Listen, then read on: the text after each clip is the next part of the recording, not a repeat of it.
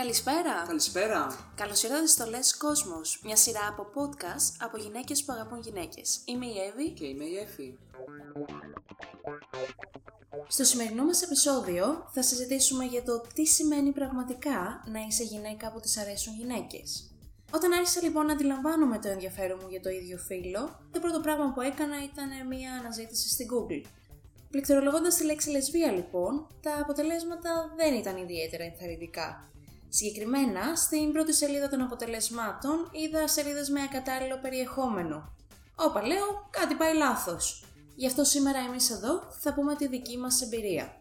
Έφη μου, έτσι μια πρώτη σκέψη. Τι σημαίνει άραγε για σένα να είσαι γυναίκα που της αρέσουν γυναίκες; Ωραία ερώτηση έκανες. Σημαίνει το κάθε συνέστημα ανθρώπινα, ερωτικά, εγκεφαλικά και ψυχικά στην απόλυτη μορφή του. Αυτό σημαίνει. Βαθιστόχαστο θα Μμμ. έλεγα. ναι, ναι, ναι. Αυτό σημαίνει. Θα μπορούσα να πω πάρα πάρα πάρα πολλά περισσότερα, αλλά νομίζω με μία πρόταση αυτή η απάντησή μου. Ισχύει το ίδιο πράγμα και για μένα. Τα συναισθήματα είναι πολύ βαθύτερα, οι συζητήσεις που κάνουμε, όλο το κομμάτι είναι κάτι τελείως διαφορετικό σε σχέση με αυτό που είχα συνηθίσει σε προηγούμενες σχέσεις που ήμουνα με άντρες. Ναι, νομίζω ότι παίζει μεγάλο ρόλο το πώς λειτουργούν δύο ίδια μυαλά. Ισχύει Όπως, αυτό. είναι. απόλυτα. όπως αντίστοιχα και σε σχέσεις με δύο άντρες, πώς λειτουργεί το ότι επίσης είναι δύο μυαλά. Μπορείς πολύ πιο εύκολα νομίζω να ταυτιστείς με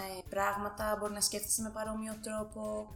Εντάξει, υπάρχουν πολλά άλλα Ισχύει, ισχύει. τα οποία είναι ίδια, ας πούμε, ότι Αντίστοιχα όμως, όσο έντονα είναι και τα ωραία τα συναισθήματα, αλλά τόσο έντονα είναι και ψηλοακραία μερικές φορές τα αρνητικά συναισθήματα. Ή τυχόν τσακωμοί, ή διαφωνίες, ή χίλια δυο τέτοια. τα νεύρα.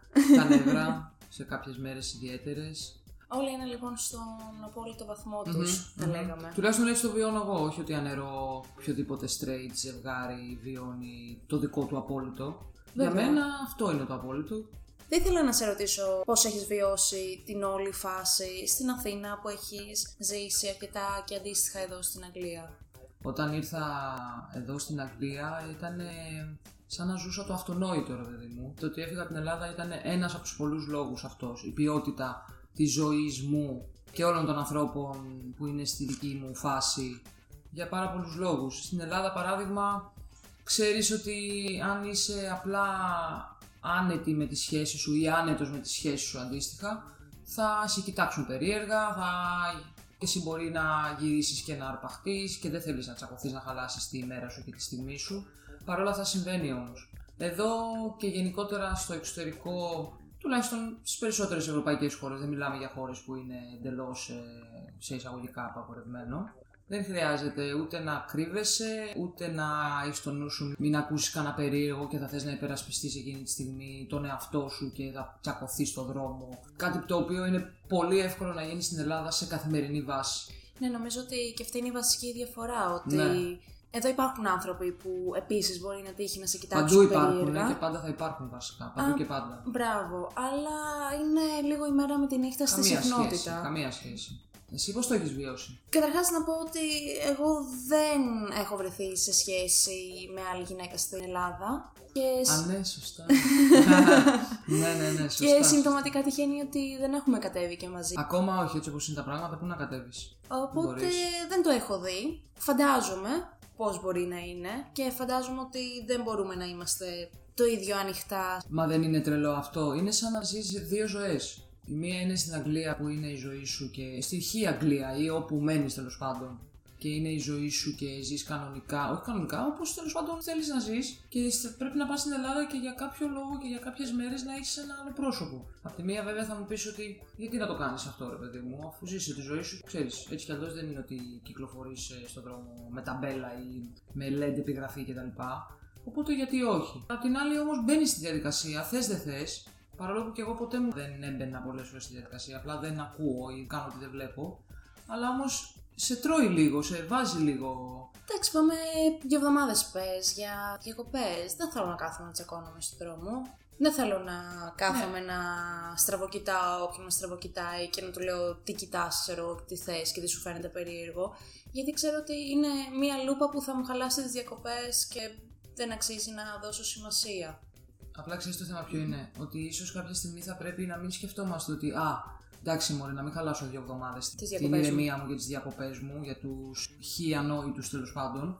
Όμως, ίσως τελικά δεν θα πρέπει να σκεφτόμαστε αυτό. Θα πρέπει οι άλλοι να μπαίνουν στη διαδικασία να σκεφτούν ότι κάνουν κάποιους ανθρώπους να αισθάνονται άσχημα στην καθημερινότητα.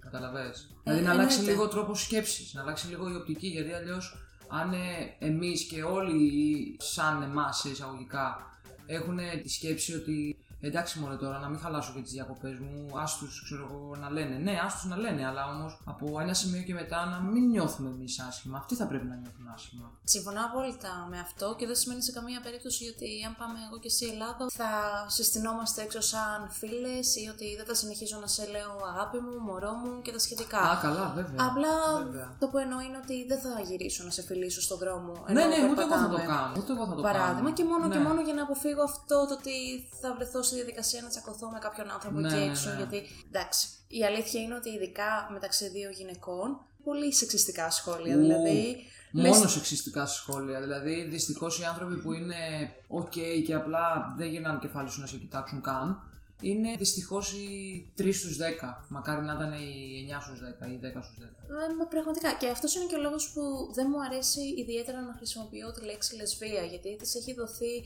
μια πολύ λάθος ερμηνεία. Έχει σεξου... σεξου... σεξου... Σεξουαλικοποιηθεί ρε μάνα μου. Αυτό ήθελα να πω. Δεν ξέρω αν υπάρχει σαν λέξη ή αν τη δημιούργησα τώρα εγώ. Τέλος πάντων, καταλαβαίνετε τι θέλω να πω. Ναι, ναι, υπάρχει μια έννοια. Πολύ λάθος περιεχόμενο. Καμία σχέση με το ότι υπάρχουν δύο άνθρωποι που πραγματικά αγαπιούνται. Δηλαδή, ας φύγουμε από τις ταινίες με ακατάλληλο περιεχόμενο και αυτό που θα πεις σε έναν άντρα όταν σε φλερτάρει. Α, ξέρεις, δεν ενδιαφέρομαι ιδιαίτερα και ε, θα συνεχίσει να επιμένει γιατί δεν πολύ καταλαβαίνουν ε, με τη μία το όχι. Ο άντρας είναι κυνηγός και πρέπει να επιμείνει. Ναι, ναι, ναι, βέβαια. Θα συνεχίσει λοιπόν κάποιες φορές να επιμένει και κάποια στιγμή θα του πεις ότι για να τον αποφύγεις, ότι ξέρεις, έχω λίγο διαφορετικά ενδιαφέροντα. Και μετά έρχεται η επική ατάκα. Έτσι, πες τη, Να την πω, ε. στη δίνω. Έλα, εντάξει τώρα, θα σε κάνω να σου ξανααρέσουν οι άντρες. Ή η άλλη, τέλεια. Τι θα έλεγες να κάνουμε ένα τρίο; Ναι, ναι, ναι. Α, καλά και αυτό ειδικά είναι η απόλυτη φαντασίωση που οι πουλίδε και αυτοί. Δεν καταλαβαίνουν όμως ότι γλυκό μου αγόρι, σε πολλά εισαγωγικά, αν μας ικανοποιούσατε σε τέτοιο. εμά τις λεσβείε τουλάχιστον, σε τέτοιο επίπεδο που ικανοποιούμαστε και μεταξύ μας, δεν θα γινόμασταν λεσβείες προφανώς. Αλλά βέβαια αυτό είναι ένα εντελώς αστείο και Είναι και λίγο υποκειμενικό επίσης. ναι, εντάξει. Δεν θεωρώ ότι οι λεσβείες απογοητεύονται από τους άντρες, γι' αυτό γίνονται λεσβείες. Είναι εντελώς άλλο το πράγμα και απλά το λέω χάρη αστεϊσμού. Απλά ναι, οι άντρες νομίζουν ότι ή ιδιαίτερα στις ταινίες ακατάλληλου περιεχομένου που αναφέραμε πριν λίγο, δημιουργούνται ξεκάθαρα για να ικανοποιήσουν την αντρική φαντασίωση που νομίζω είναι από τις πρώτες τους. Δεν, έχουν, δεν έχουν καμία επαφή βασικά με την Ναι, ναι. πραγματικότητα. Είναι σενάριο, παιδιά, να πούμε στους straight άντρες. Είναι απλά σενάριο αυτό, δεν αντιστοιχεί στην πραγματικότητα. και συγγνώμη που σας το λέω, όταν ο άντρας μπαίνει στο τέλος της ταινίας ε, μέσα, δεν νομίζω ότι πολύ χρειάζεστε. Απλά είναι για να ικανοποιηθεί η φαντασίωσή σας, βασικά. Γλυκούλιδε, κρίμα. Νομίζω ότι μόλις κατέριψες ένα μύθο. Δεν ξέρω, ελπίζω να μην με μισήσουν οι άντρες, τους οποίους αγαπώ πάρα πολύ και έχω άψογη σχέση με τους άντρες. Απλά, ε. Κάποια νομίζω πράγματα να- πρέπει να τα λέμε λίγο με το όνομά Ναι, τους. ισχύει πια. Έχεις βρεθεί ποτέ σε κάποια παρέα που να αισθάνθηκες άβολα στο να αποκαλύψεις τη σεξουαλική σου ταυτότητα; Έχω βρεθεί, ναι, πιο μικρή κυρίως. Βέβαια, ποτέ δεν ε, είπα ψέματα για κάτι όταν με ρωτούσαν ή δεν απάνταγα ή απάνταγα την αλήθεια. Άσε που πολλές φορές δεν αφήνω και τους άλλους να με φέρουν σε δύσκολη θέση, όσο και να το θέλουν. Βέβαια, μέσα μου μπορεί να νιώσω άσχημα, σε καμία περίπτωση αυτό δεν φαίνεται. Μόνο και μόνο για να μην πάρει ο άλλος την ικανοποίηση ότι Α, είδες, την έκανα να, να αισθανθεί άσχημα τη λεσβία, επειδή είναι λεσβία, ξέρω εγώ. Οπότε δεν έδινα ποτέ σε κανέναν το, το άνοιγμα Το να, πάτημα και το εννοείς. πάτημα, ναι, να, το, να με κάνει να νιώσω άσχημα. Αλλά ναι, πιο μικρή κυρίως, ναι, θα έχω νιώσει, ναι. Νομίζω ότι. Εσένα δεν σε ρωτάω, έχεις βρεθεί. Ε, Στην Αγγλία στην- το ζεις πιο όχι. πολύ; Όταν πάμε Ελλάδα και γυρίσουμε, θα το Νομίζω- ξαναπούμε στο επόμενο podcast. Νομίζω μια άβολη στιγμή εντός εισαγωγικών Ήταν στο περίπτερο που είχαμε πάει, το θυμάσαι, στο σκηνικό. Όχ, ναι. Σε αυτό το σημείο να πω ότι στην Αγγλία έχει πολλούς μουσουλμάνους. Οπότε οι μουσουλμάνοι είναι αυτοί που θα σε κοιτάξουν περίεργα, μπορεί να σχολιάσουν κάτι στη γλώσσα τους κτλ. Απλά επειδή είναι η μειονότητα, δεν τους δίνεις ιδιαίτερη σημασία και προχωράς στον δρόμο σου. Έτσι, αντίστοιχα, κάποια στιγμή είχαμε πάει σε ένα περίπτερο μαζί. Ο άνθρωπος εκεί ήξερε την Εφη, την είχε δει αρκετές φορές. Έτυχε και πήγαμε πρώτη φορά μαζί. Και εκεί έπαιξε η κλασική ατάκα του τύπου Εσείς οι δύο τι φάση. Αδερφές μας είπε στην αρχή ότι είμαστε. Του λέμε Όχι, δεν είμαστε αδερφές. Είμαστε ζευγάρι. Και είχε μείνει ο τύπος με αυτά τα κλασικά καρτουνίστικα να πω ξανά μάτια. Δεν το πίστευε. Σαν να του έλεγες ότι εδώ απ' έξω έχει παρκάρει ένα διαστημόπλιο και περιμένει να σε πάρει, ξέρω εγώ. Κάπως έτσι του φάνηκε. Δεν το πίστευε με τίποτα. Ναι. Δεν το πίστευε με τίποτα. Ναι. ναι. ναι. Μας έλεγε φίλες είστε. Όχι, είμαστε ζευγάρι. Είμαστε ζευγάρι. Όχι, είστε φίλες. ναι, ναι, ναι. δεν το πίστευε ο καημένος και αυτό. Δεν το πίστευε, ναι. Δεν το πίστευε. Ε, το άλλο που ήθελα. Επειδή το έχουμε συζητήσει αρκετά βασικά μαζί και θα ήθελα να αναφερθούμε και σε αυτό, Μμμ. έχει να κάνει με τα στερεότυπα στην Ελλάδα και Ω, με περίεργα καλά. βλέμματα που μπορεί να είχε στο δρόμο κτλ. Δυστυχώς η Ελλάδα είναι μόνο στερεότυπα. Να σου πω την αλήθεια. Πώς λέμε ότι η μάστιγα του 20ου αιώνα είναι το άγχος και το στρες, νομίζω ότι η μάστιγα της Ελλάδας είναι τα στερεότυπα. Πραγματικά δεν νομίζω ότι υπάρχει πιο καταστροφικό και πιο στενόμυαλο πράγμα από τα στερεότυπα. Ειλικρινά. Στα παντα Κάθε μέρα, από το πρωί που ξυπνάς μέχρι το βράδυ που κοιμάσαι.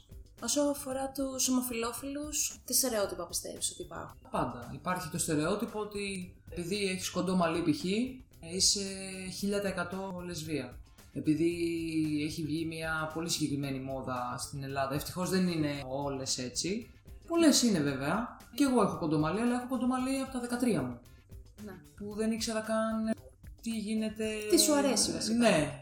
Καθαρά γιατί έτσι μου άρεσε και φλερτάρα και με το κοστάκι, όχι τον περιπτερά.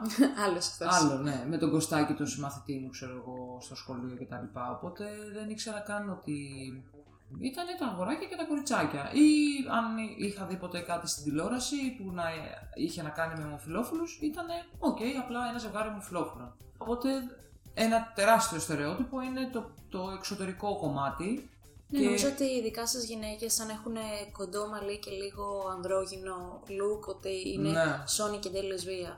Ενώ είναι πολύ αστείο ότι αυτό δεν ισχύει εδώ Ναι, πέρα. ναι, ναι. Θα δει αντίστοιχα γυναίκες με κοντό μαλλί και ανδρόγυνο look και θα τα έχουν, ξέρω εγώ, με άντρα ή θα είναι παντρεμένες. Παντρεμένες παιδιά και.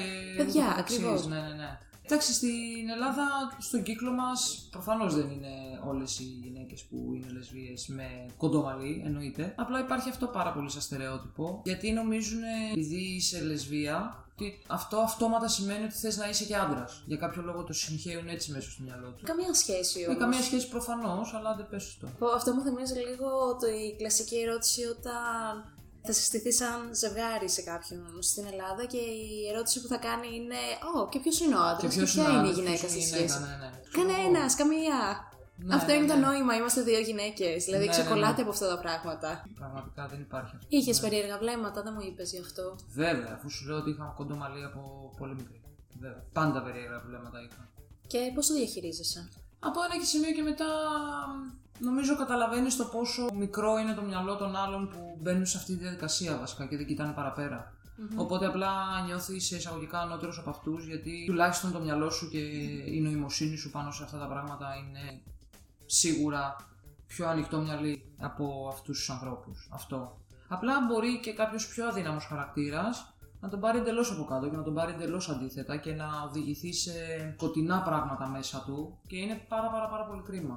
Ναι, Πάρα πολύ είναι, κρίμα. είναι τόσο Είναι λάθος. πάρα πολύ Και κρίμα. νομίζω ότι οτιδήποτε διαφορετικό στην Ελλάδα, και όταν λέω διαφορετικό εννοώ ότι δεν είναι ίδιο με όλη την υπόλοιπη μάζα. Ναι. Προκαλεί περίεργα βλέμματα και Βέβαια, περίεργη βέβαια. αντιμετώπιση. Βέβαια. Οι γκοθάδες Παράδειγμα- παράδειγμα. Μπράβο. Οι γκοθάδες, οι μεταλλάδες που λέμε. Ή παιδιά οι- τα, τα τατουάζ, το πιο Ναι, απλό. μπράβο. Μέχρι πριν λίγα χρόνια ήταν μεγάλο ταμπού τα Ναι, τατουάζ. ναι, ναι. Οπότε σίγουρα δεν μιλάμε για τα στερεότυπα αποκλειστικά για τη γκέι κοινότητα. Σε καμία περίπτωση. Υπάρχουν στερεότυπα στην Ελλάδα παντού. Για τα Παντού. πάντα. Οτιδήποτε σε κάνει λίγο διαφορετικό από Αυτό, το κοινωνικό αυτό. σύνολο, τραβάει περίεργα βλέμματα Βέβαια. Είναι κατακριτέο, Βέβαια. που σου ψου ψου από πίσω. Ναι. Αντίστοιχα, έχεις βιώσει κάποια διάκριση στον εργασιακό χώρο λόγω της σεξουαλικής σου ταυτότητας ή λόγω της εμφάνισής σου ή αν έχεις δυσκολευτεί ποτέ να βρεις δουλειά λόγω αυτών; Κοίταξε να δεις, σε όλες τις δουλειές που έχω δουλέψει και σε όποιο τομέα, θεωρώ ότι παίρνω το respect από τους άλλους και για τη δουλειά και για το χαρακτήρα μου και για το ήθος μου και όλα αυτά τα πράγματα. Βέβαια, έχει τύχει να χάσω δουλειά επειδή απλά ο εργοδότης ήταν ε, δυστυχώς ο κλασικός τύπος που θέλει ένα πολύ συγκεκριμένο μοτίβο για τις κοπέλες που θα δουλεύουν στο μαγαζί. Και αυτό είναι ένα άλλο στερεότυπο μεγάλο Και είναι και πολύ κακό γιατί το χρησιμοποιούν για να προσελκύουν κόσμο, Αυτό. κυρίως άντρες, αυτό. χρησιμοποιώντας την εξωτερική εμφάνιση ενός ανθρώπου και όχι αν μπορεί να δουλέψει στην πραγματικότητα, Βέβαια, βέβαια. που σίγουρα μπορούν να δουλέψουν οι κοπέλες που δουλεύουν σε αυτά τα Αλλά μαγαζιά, σίγουρα δεν δεν έχει να κάνουν- κάνει βέβαια. το ένα με το άλλο. Αλλά σίγουρα δεν κάνουν όλοι για όλες τις δουλειές. Και επειδή αν ξέρεις κιόλας ότι είσαι καλή στη δουλειά σου και χάνεις τη δουλειά για αυτό το λόγο, εκεί θέλω να καταλήξω, είναι άδικο. Γιατί τελικά σε όσες δουλειές έχω βρεθεί, έχω μείνει καιρό, με εμπιστεύονται απόλυτα. Αυτή η πρώτη εικόνα στερεοτυπικά ως προς αυτή τη μερίδα των ανθρώπων είναι τρομερά άδικη στο τέλος. Ή αντίστοιχα, αν μια κοπέλα που έχει σε πάρα πολλά εισαγωγικά και χωρίς καμία διάθεση Να θίξουμε να κάτι. θίξουμε, ναι, εννοείται. Και οποιοδήποτε στυλ κοπέλας, γυναίκας και οτιδήποτε. Αλλά όταν μια κοπέλα έχει αυτό το κλασικό ξανθιά κοπέλα κτλ. Με ωραίες αναλογίες. Ναι, και ναι, τα με λοιπά. πολύ ωραίες αναλογίες κτλ.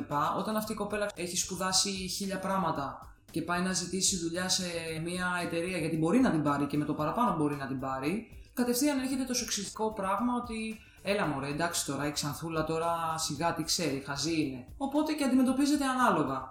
Δυστυχώς συμβαίνει πάρα πάρα πάρα πολύ και το ένα και το άλλο. Και αυτή νομίζω ότι είναι η διαφορά με εδώ, Ναι, ότι αντίστοιχα εδώ πέρα υπάρχει μια σχετική νομοθεσία η οποία βγήκε το 2010 και απαγορεύεται να κάνεις τέτοιες διακρίσεις ε, όσο αφορά στο χώρο εργασίας ή όταν κάποιος κάνει αίτηση για μια δουλειά. Συγκεκριμένα απαγορεύεται να κάνουν διακρίσεις με βάση την ηλικία, το φύλλο, σεξουαλική Θρησκεία. προτίμηση, θρησκεία, πολύ Βέβαια. σωστά και διάφορες άλλες κατηγορίες. ναι, ναι. ναι. Οπότε ποτέ δεν θα δεις την κλασική αγγελία που να λέει ζητείτε κοπέλα έως 25 ετών Όμορφη για, και όμορφη για θέση ζητείται σέρβις. γραμματέας, ναι, ναι, ή για θέση σέρβις ή όλο αυτό το χιδαίο στερεότυπο. Αυτό είναι κλασικό report και πας κατευθείαν στο δικαστήριο και παίρνεις αποζημίωση στην Αγγλία λοιπόν. Και στις περισσότερες χώρες νομίζω έχουν μια χή νομοθεσία τέλος πάντων για.